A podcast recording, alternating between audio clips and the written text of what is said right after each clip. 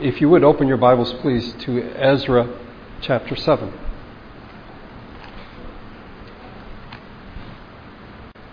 Okay. We've been studying the books of Ezra and Haggai, a historical book and a prophetic book, which are tied to each other by the events that they deal with. The book of Ezra sets the stage, it, it tells us the events that are described. The nation of Judah, that is, the two tribes to the south, the southern kingdom, Benjamin and Judah, were taken into exile by the Babylonians.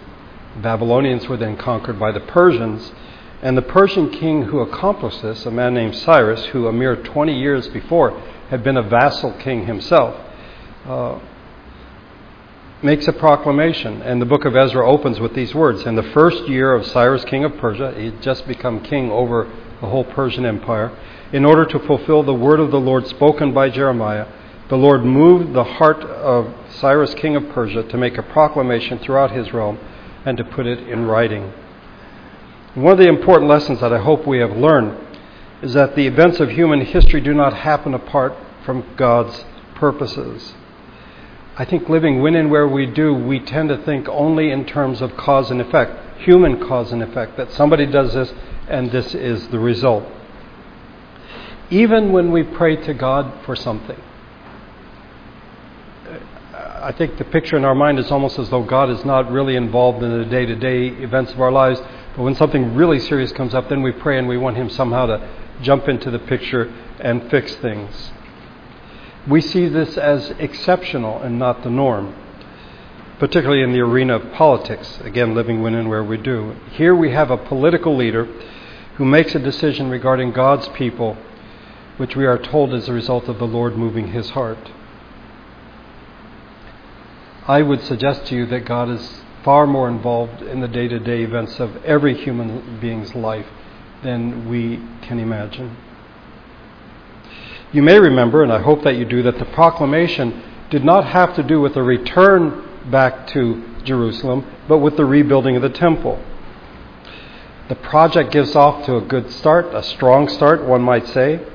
Uh, Cyrus makes a proclamation. He returns all the things that were stolen by Nebuchadnezzar uh, from the temple. Those who do not go back also contribute. Those who do go back contribute as well. Some 40,000 Jews go back to rebuild the temple. The foundation of the temple is laid, the sacrificial system has been put back in place, but then there is opposition. And this is what we see through the rest of Ezra and then the book of Nehemiah, which the Lord willing we will see, we'll study after this. The work on the temple is halted by King Artaxerxes. It starts up again under Darius. Um, but it's also as a result of four sermons from Haggai, which we have studied. Four and a half years after the rebuilding had begun again, the temple is finally finished. And we read in chapter 6, near the end, verse 15 the temple was completed on the third day of the month Adar, in the sixth year of the reign of King Darius. Then the people of Israel, the priests, the Levites, and the rest of the exiles celebrated the dedication of the house of God with joy. This is a long project, a four and a half year project. that actually began 16 years before, but was put on hold because of uh, Artaxerxes. It was begun in hard times. It continued in the face of small things. This is not going to be like Solomon's temple. This is going to be a shadow of it. But they continue, even though there is opposition. And 70 years after that magnificent temple was destroyed, a second temple is completed and is dedicated. And then at the end of chapter 6, we read of a joyful Passover. If you look at verse 19, on the 14th day of the first month, the exiles celebrated the Passover.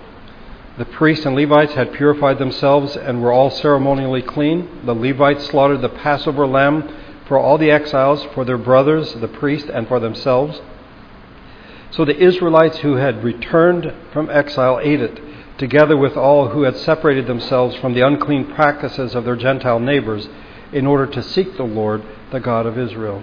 For seven days they celebrated with joy the feast of unleavened bread, because the Lord had filled them with joy by changing the attitude of the king of Assyria, so that he assisted them in the work in the house of God, the God of Israel. As I mentioned last, the last time I spoke, Um, which, just a side note, Dave spoke last week, and uh, we're very grateful for him speaking and for the things that he had to say to us. So thank you very much, Dave, for doing that. This is where the text returns to Hebrew. Up uh, at a certain point where the letters that are being sent, it all goes into Aramaic. But now it comes back to Hebrew, and this is the official language of the Jewish people. And it, not only is it the Passover where they began as a nation and they're taken out of Egypt uh, by a mighty hand of the Lord, um, Passover remembers that, but now the language of Hebrew is that which is used. Now, at the end of chapter 6, we come to the end of the first part of the book of Ezra. Ezra is actually two different parts. The first is the first return, chapters 1 through 6, and the second part deals with the second return, verses 7 through or chapters 7 through 10. And this second return includes Ezra, for whom the book is named. Look, if you would, at chapter 7. After these things, during the reign of Artaxerxes, king of Persia, Ezra, son of Seraiah, the son of Azariah, the son of Hilkiah, the son of Shallum, the son of Zadok, the son of Ahitub, the son of Amariah, the son of Azariah, the son of Meraioth, the son of Zeriah, the son of Uzzi, the son of Buki, the son of Abishua, the son of Phinehas, the son of Eleazar, the son of Aaron, the chief priest. This Ezra came up from Babylon. He was a teacher well versed in the law of Moses, which the Lord, the God of Israel, had given. The king had granted him everything he asked, for the hand of the Lord his God was on him. Some of the Israelites, including priests, Levites, singers, gatekeepers, and temple servants, also came up to Jerusalem in the seventh year of King Artaxerxes. Ezra arrived in Jerusalem in the fifth month of the seventh year of the king. He had begun his journey from Babylon on the first day of the first month, and he arrived in Jerusalem on the first day of the fifth month by the gracious hand of his God for the gracious hand of his God was on him. For Ezra had devoted himself to the study and observance of the law of the Lord and to teaching its decrees and laws in Israel. What I find fascinating about this passage, and there are a number of things, but the first thing is what we find at the beginning of verse number one. After these things. I think that the reader would assume that the author means after the events of the previous chapter dedication of the temple. Uh, the Passover is observed with great joy. And by the way, it reminds me very much of the end of the Gospel of Luke, uh, that this part of the book ends with great joy. The people are filled with joy. So after these things, this happens. And if we're not careful, we would think, well, like the next day, or maybe the next week, or the next month, maybe the next year. Um, the reality is, between the end of chapter 6 and the beginning of chapter 7, 58 years.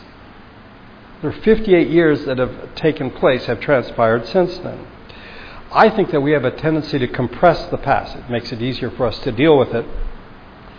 Um, but when we do that with Scripture, we really fail to appreciate what happens, and we do not get the benefits of the lessons that we can learn as a result.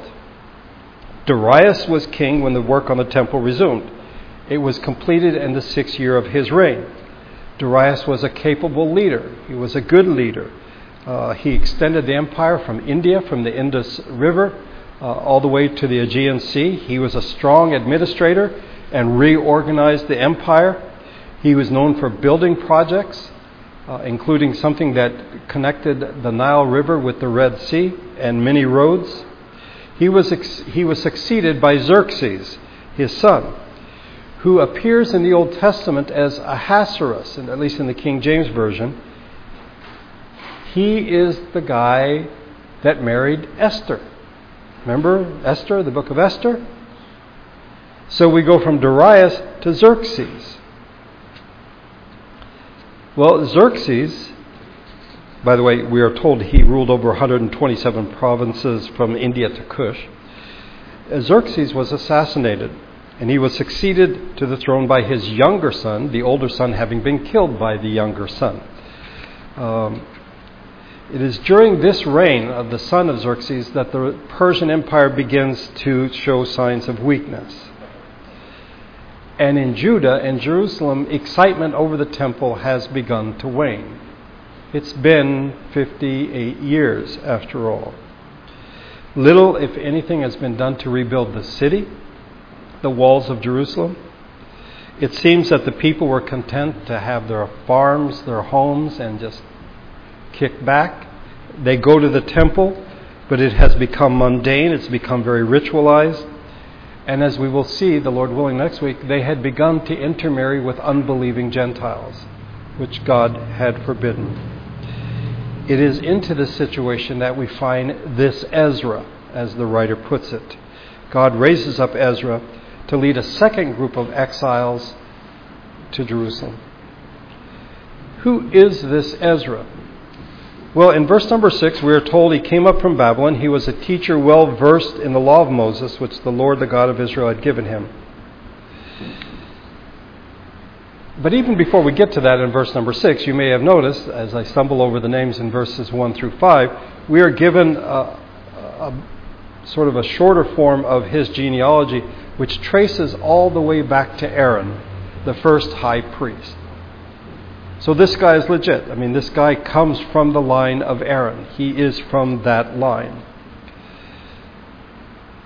And as important as verse number 1 is to give us a time frame, verse number 6 gives us a balanced picture of history. Um, we'll deal with Ezra as a teacher in a bit, but I want to point out the balance between three realities in verse number 6. The king had granted him everything Secondly, that he asked for, for the hand of the Lord his God was upon him. It is Artaxerxes as king who grants, who provides, but it is Ezra who asks, and it is the hand of the Lord that is upon him. I think from the human viewpoint, we tend to see the king as the one who has the power to give and to grant, and he does. But this is in response to Ezra's asking. I think that we have a tendency to fall into one of two opposite temptations. The one is to do as though everything depends on us, and the other is to do nothing as though everything depends upon God. And what we find in this verse is that the hand of the Lord was on Ezra, and the king gave him what he asked, but he asked for it. He didn't stay home and pray and say, Lord, may the king give us certain things. Uh, he asks the king for these things. And as we will see in response to this, the letter that the king writes, uh, Ezra was very, very specific in his request. It was not a general, yeah, we'd like to go home and, and, and worship our God the way that we used to. He is very, very specific in his request. Ezra does not simply wait, doesn't simply sit. He actually acts, and he asks the king. Not only is Ezra specific in his asking, he is quite courageous. Now, again, there's three things here. We might think that we could balance the two between Ezra asking and the king giving. But there is that dimension of God actually who is involved in human history. Uh, there is human activity, there is divine activity, and both are necessary components of human history. I think as Americans, we don't like the divine component until we get into trouble. And then we pray to God and like we have certain requests that we want God to fulfill. But the reality is that God is involved in human history as God's people, we face these opposing or temptations to imagine that it all depends upon us or to fail to act and putting it all on God. Well, God didn't do it. You know, I prayed and nothing happened. And then the temptation that also comes into play is to imagine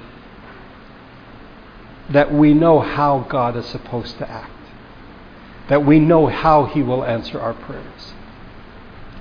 I think when we pray, it is okay to say, Lord, this is what we're asking for, and if possible, do it in this way. But we should not imagine that somehow we are all knowing and we know how God is going to act. We are to do what we are to do and leave divine activity to the Lord, because the Lord may, in fact, work it out in rather miraculous ways. It is really easy to fall into this and to take it all upon ourselves. but then when we get stuck, to put it all upon God. Instead of step by step realizing that we must do our part and that God is involved in the process as well. There's so many things in the Bible that I, I wonder about. And one is the story of Esau and Jacob, where God had been very specific that the older would serve the younger. We know how it turned out because of Rebekah and Jacob's deception. But what if they hadn't deceived Isaac? What if, in fact, Esau had gone out and brought in venison and gone into his father to be blessed? Like God had said that the older would serve the younger. How would it have happened? We'll never know because Jacob and Rebekah screwed it up by getting involved with deception. We should not imagine that we know how things are going to, how God will do things. I think we are to look to Him. We are to recognize He is always at work in our lives, but we should not somehow put Him in a box and say, this is the only way that God can act. Well, after this, we are given a brief summary of the journey, which in fact will be fleshed out in chapter 8. If you look at verses 7 through 10, uh, we are told about this. It's, it's a four month journey that they took. The three things that should be noted is the length of the journey, it's about 900 miles, that's why it took four months. That the gracious hand of God was upon him. I think we may take safety for granted when we travel. This is not the case with Ezra. Um, if, in chapter 8, verse 31, the hand of our God was on us, and he protected us from enemies and bandits along the way. It's a 900 mile trip from Babylon to Jerusalem, and there are a lot of things that could go wrong. They probably needed water as well need to find water at certain places, but they made it safely because God was with them. And then, thirdly, and this is perhaps the most important part of this section, is verse number 10. We are given Ezra's character. The ESV has for verse 10 For Ezra had set his heart to study the law of the Lord, and to do it, and to teach his statutes and rules in Israel. He had devoted himself, the NIV tells us, to study the law, to practice the law, and to teach the law. As a descendant of Aaron, the first high priest, he is also a Levite of the tribe of Levi, and the priest had the responsibility to teach Israel the law. Well, in order to teach it, you must study it, you must know it. But there's more than that, you must also put it into practice. Uh, I must confess, it is far easier to teach something you know, to study and teach than it is to study, put it into practice, and then teach it. But this is what we find in the character of Ezra a man well versed in the law of Moses. Uh, and then in verse number 11, we'll come to in a minute, a man learned in matters concerning the commands and decrees of the Lord of Israel. He knew the law, but he also practiced the law. And we're reminded of what James tells us do not merely listen to the word and so deceive yourselves. Do what it says. Or in the case of Ezra, don't just study it, do what it commands. By the way, James continues, but the man who looks intently into the perfect law that gives freedom and continues to do this, not forgetting what he has heard, but doing it, he will be blessed in what he does. One more thing, and Ezra does not simply become an expert in the law and a a practitioner, if you wish, of the law, of doing what it says, but he does this so that he might teach others. He's not content to be sort of an ivory tower scholar. Yeah, I know the law of Moses. He wants to tell others and to teach others. He's committed to this. Now we come to the letter that King Artaxerxes writes for Ezra. And uh, at this point, it is in Aramaic again. The letter is written in Aramaic. We'll return to Hebrew a bit later.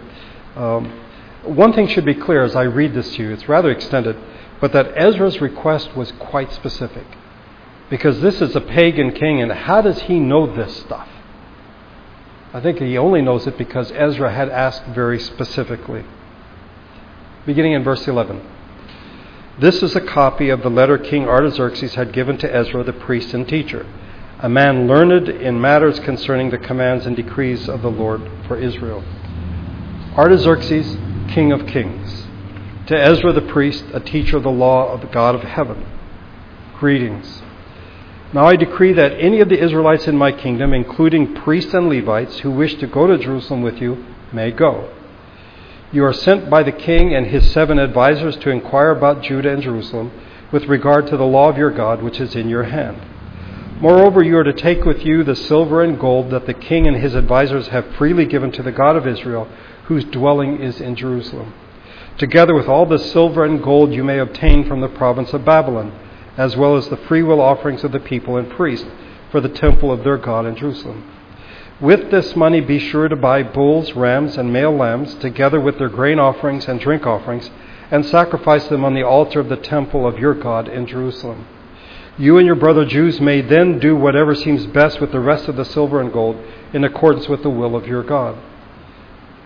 Deliver to the God of Jerusalem all the articles entrusted to you for worship in the temple of your God and anything else needed for the temple of your God that you may have occasion to supply, you may provide from the royal treasury. Now I, King Artaxerxes, order all the treasurers of Trans Euphrates to provide with diligence whatever Ezra the priest, a teacher of the law of the God of heaven, may ask of you. Up to a hundred talents of silver, a hundred cors of wheat, a hundred baths of wine, a hundred baths of olive oil, and salt without limit. Whatever the God of heaven has prescribed, let it be done with diligence for the temple of the God of heaven. Why should there be wrath against the realm of the king and his sons? You are also to know that you have no authority to impose taxes, tribute, or duty on any of the priests, Levites, singers, gatekeepers, temple servants, or other workers at the house of God. And you, Ezra, in accordance with the wisdom of your God, which you possess, appoint magistrates and judges to administer justice to all the people of Trans Euphrates, all who know the laws of your God. And you are to teach any who do not know them. Whoever does not obey the law of your God and the law of the king must surely be punished by death, banishment, confiscation of property, or imprisonment. Just a couple of side notes. A talent is 75 pounds worth, so 100 talents of silver, 7,500 pounds of silver. A cor was 220 liters, so 22,000 liters of wheat. Uh, a bath was 22 liters, so 2,200 liters of wine and 2,200 liters of olive oil and salt without measure. The laws of this letter, I'm sorry, is quite specific as to the authority given to Ezra. He is to instruct people with regard to the law, and he is to enforce obedience to the law of the God of heaven. We read of the generosity of the king with regard to Ezra's return and his task. It's found in verses 15 and 16. We also see the importance placed on temple worship. With this money, be sure to buy bulls, rams, and male lambs, together with their grain offerings and drink offerings, and sacrifices, or sacrifice them on the altar of the temple of your God in Jerusalem. Very specific, and this information could have only come from Ezra.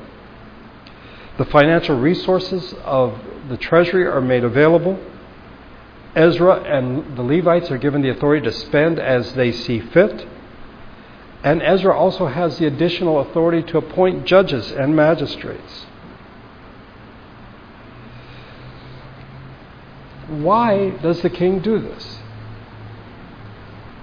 Well, I think we could easily say, well, because God moved his heart to do that, and I have no doubt of that.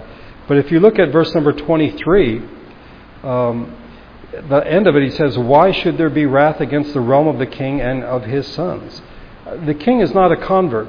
He's not necessarily a believer in Jehovah, the God of Israel.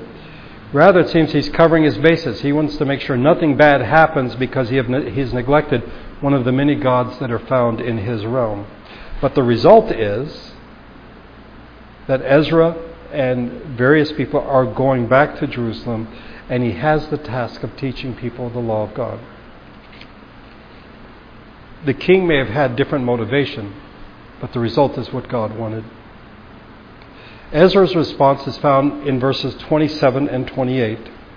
Praise be to the Lord, the God of our fathers, who has put it into the king's heart to bring honor to the house of the Lord in Jerusalem in this way. So, this is God's doing and who has extended his good favor to me before the king and his advisers and all the king's powerful officials, because the hand of the Lord my God was on me. I took courage and gathered leading men from Israel to go up with me. So we find, as we do at the beginning of the book, in the first verse of the book of Ezra, it is the Lord who puts it in the king's heart. It is the Lord who moves him to do this. And for the third time, we hear that it is the hand of the Lord that is on Ezra. But surprisingly, at least to me, is that while Ezra points to the hand of the Lord being on him, he says this is the reason that he took courage. Now, I think I'm surprised because I tend to think of courage as a quality uh, that marks somebody's life, that there's no doubt, there's no fear, they are courageous. I think the reality is that courage is acting in the face of doubt and fear. Uh, and because God was with Ezra, Ezra took courage and he asked the king for these things, and the king, in fact, granted them. Courage is not something that we should imagine we have apart from God. And courage is not a matter of knowing how things will turn out. That somehow Ezra takes courage because he knows it's all going to work out. He has no, he has no knowledge of that. But the Lord, the hand of the Lord was on him. And he heads for Jerusalem with no guarantees. Now we come to chapter 8. And chapter 8 fleshes out what we saw in verses 7 to 10 of chapter 7. It begins with a list of those who went back with Ezra. I'm not going to read the names, but if you take nothing else away from this section, we should recognize that it is about real people. They had names, they had families. And in every case, except for one, the family of Joab, these people who are going with Ezra, their relatives had gone in the first the first group that had gone back um, almost 70 years, 80 years earlier. So now the families, if you wish, are expanded. We don't have new people except for this one family. We have the relatives of those who had gone on before.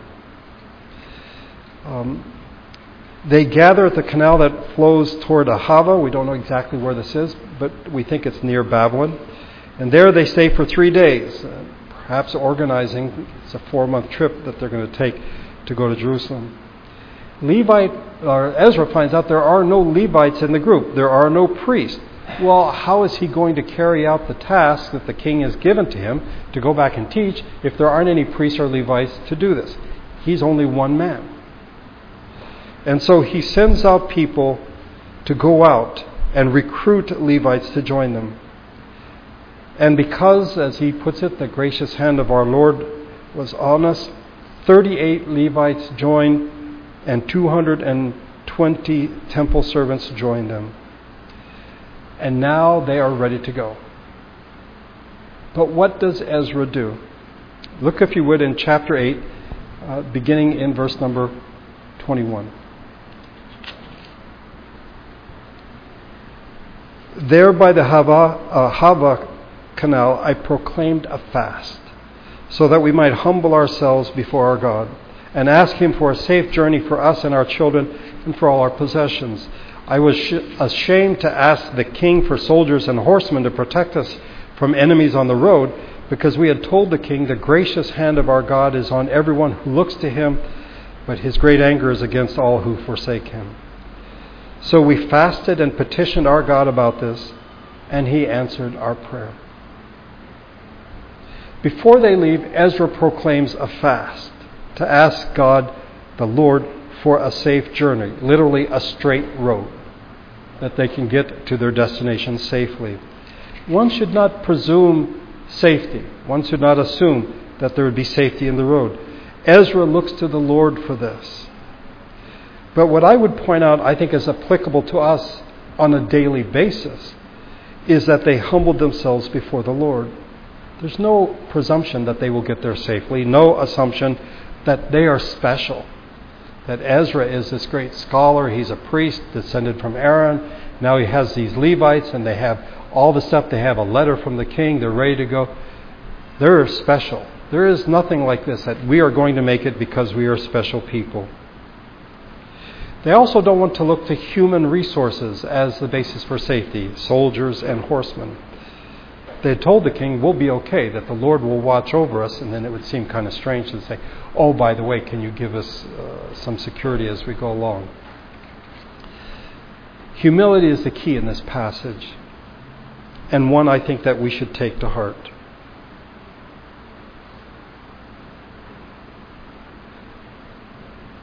How many times, how many things do we do every day with no thought upon our, of our dependence upon God? We do things with the thought, not consciously, I've got this covered. I can do this.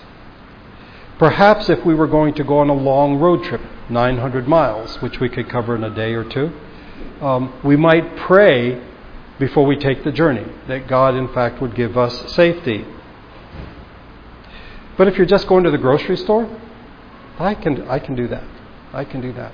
If we're going to go visit friends, uh, going to work, driving to work, does it ever occur to us that I am dependent upon God for safety in this journey?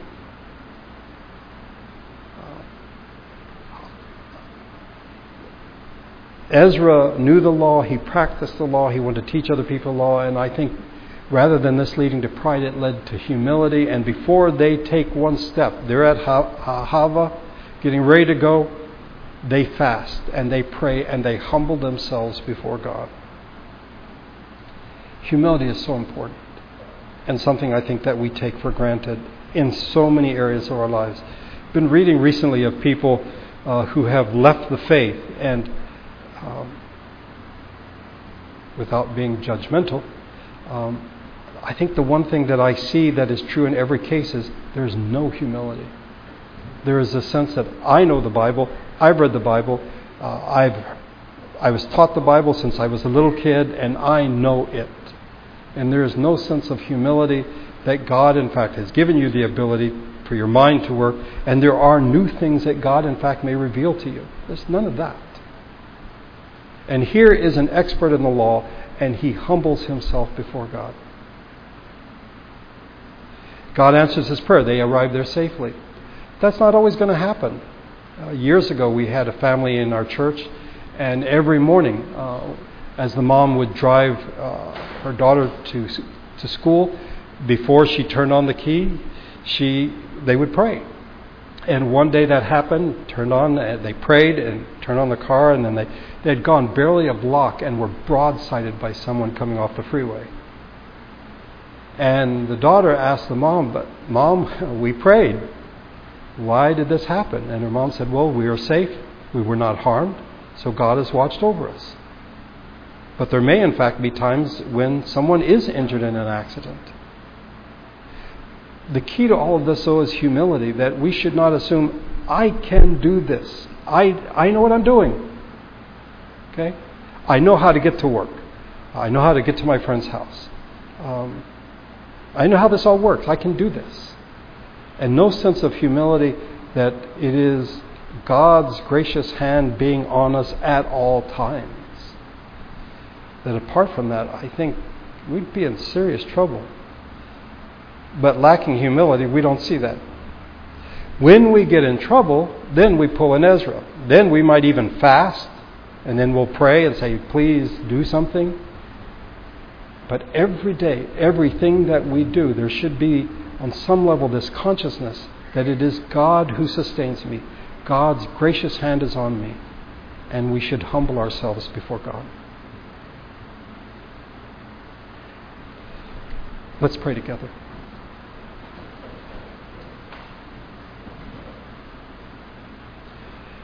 Our Father, by your grace, we are here every Sunday and we sing hymns that we know. We do things we're familiar with. And then we go home, and for the rest of the week, we do the things that we know how to do. And somehow we forget in all of it that it is your gracious hand that sustains us.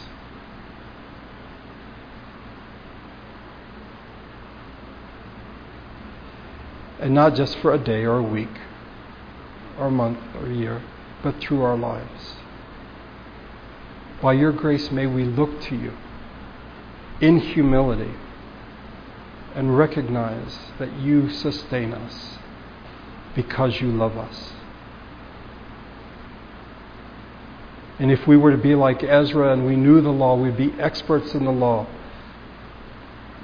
And we might even be people who practice the law. There's still a place for humility. We are to humble ourselves before you at all times. Forgive us when we do not.